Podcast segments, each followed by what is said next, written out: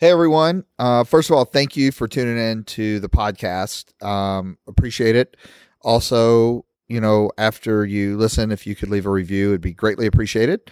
Um, this next episode is uh, the first half of it is just going to be talking about um, raising your standards and what that means in your life and your business. Um, and then tune in as we talk more about attractions and uh, things that you attract in your life and lessons from the great Michael Jordan, a hero of mine, and how you can start creating leverage for yourself. So, um, don't forget to catch part two to this episode for some simple hacks on raising your standard. And again, uh, thank you so much for listening, supporting, and uh, please leave a review. We'll talk to you soon. I want everyone to commit to one thing. And this was something that I promise you, it completely shifted the course and trajectory of my life, uh, especially from a business perspective, um, everything and that is commit to raising your standards always. And find ways to commit at a higher level. Raise your standards. Raise your standards change your life right? What separates high achievers and high levels of leadership from everyone else is simply the standards that they keep for themselves. Quote i heard one time is that the greatest leader in the room the greatest leader on any call is the person that lives by the highest standards for themselves. That's real leadership. Leading yourself first is the most important. And so you have to identify number one, what are standards, right? Personal standards are a set of behaviors that you choose to consistently live by. And the key word there is consistently live by. And so um, there was a whole graph that uh, that a presenter um, that I was listening to speak. A ment- I call him a mentor now. And this graph, some of you see me do the yo-yo, you know, living life like a yo-yo, is the the minute that you shift your standards. And when you think about the wealthiest people in the world or the the biggest achievers in the world, financially speaking, um, the one thing that they do is they insulate themselves from everything else in the world. But they start by insulate themselves right here with their mindset, right? Because that's where their standards start. So doesn't matter what happens around them. You know, the economy is going to go up and down. Um, you know, we're all going to have personal tragedies happen. The difference in someone that has a high level of standards, they're not willing to let the variables of life shift them from taking their inspired action each and every day the masses they fall into the chaos and they let the chaos of everyday life and the variables of life that they cannot control shift their focus away from their inspired action of what they're really willing to settle for. See, right now, your business, you're making the, I want you all to understand this, right? And I don't know if, if this one statement makes sense to you, but once it does, it's going to blow you away.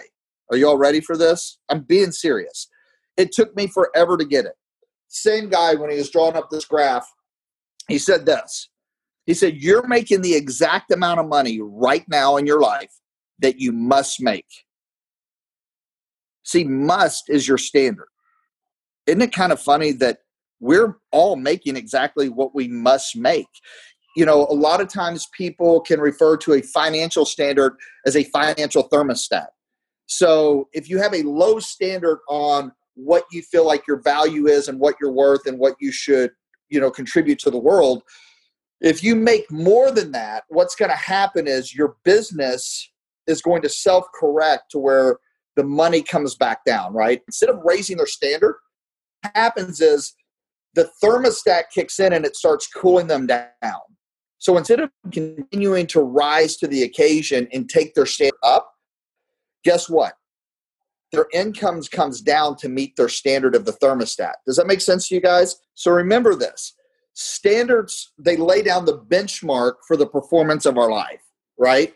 So um, so the decisions that we make each and every day are going to be um, decisions that determine our actions will be a reflection of our standards right the quality of your life is a reflection to the quality of your standards so how we choose to spend our time is going to determine or is going to be a, in a direct or indirect reflection of the the standards that we um, set for ourselves. And standards are are nothing more nothing less than a mindset. I mean it truly is right? If you raise the standard of your mindset then you won't be shattered by the variables of life or the failures. Listen don't be afraid to fail right?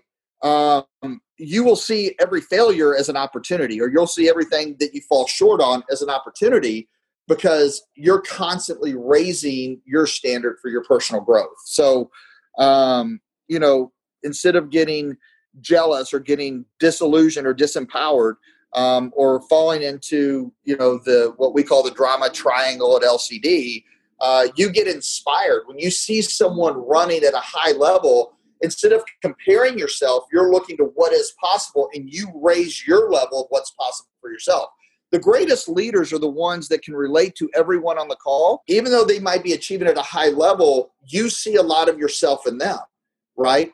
And what happens is they inspire you to raise your standard for what you'll settle for. You're not going to get what you want, you're going to get what you're willing to settle for. Does that make sense to you guys? You're going to get in life what you're willing to settle for. That all is a standard. Achieving your goals come down to high standards versus low standards. Is it is it I should achieve this or I must achieve this. So, in order to achieve your goals, you first have to raise your personal standards um, in all areas of your life your emotional standard, your relationship standards, your consistency. Um, so, uh, so this is the one distinction that I just want to challenge you all to to to know that you have the ability um, to do to to truly create a new decade of experiences um, if you just do this one thing, and that is be aware of what you're willing to settle for, right? Because what happens is you tap into a different level of fuel or reserve when you have a high standard and you're not willing to settle anymore. That's what pulls you to putting in a couple extra hours worth of work or you know when priorities aren't in conflict because you're investing back into yourself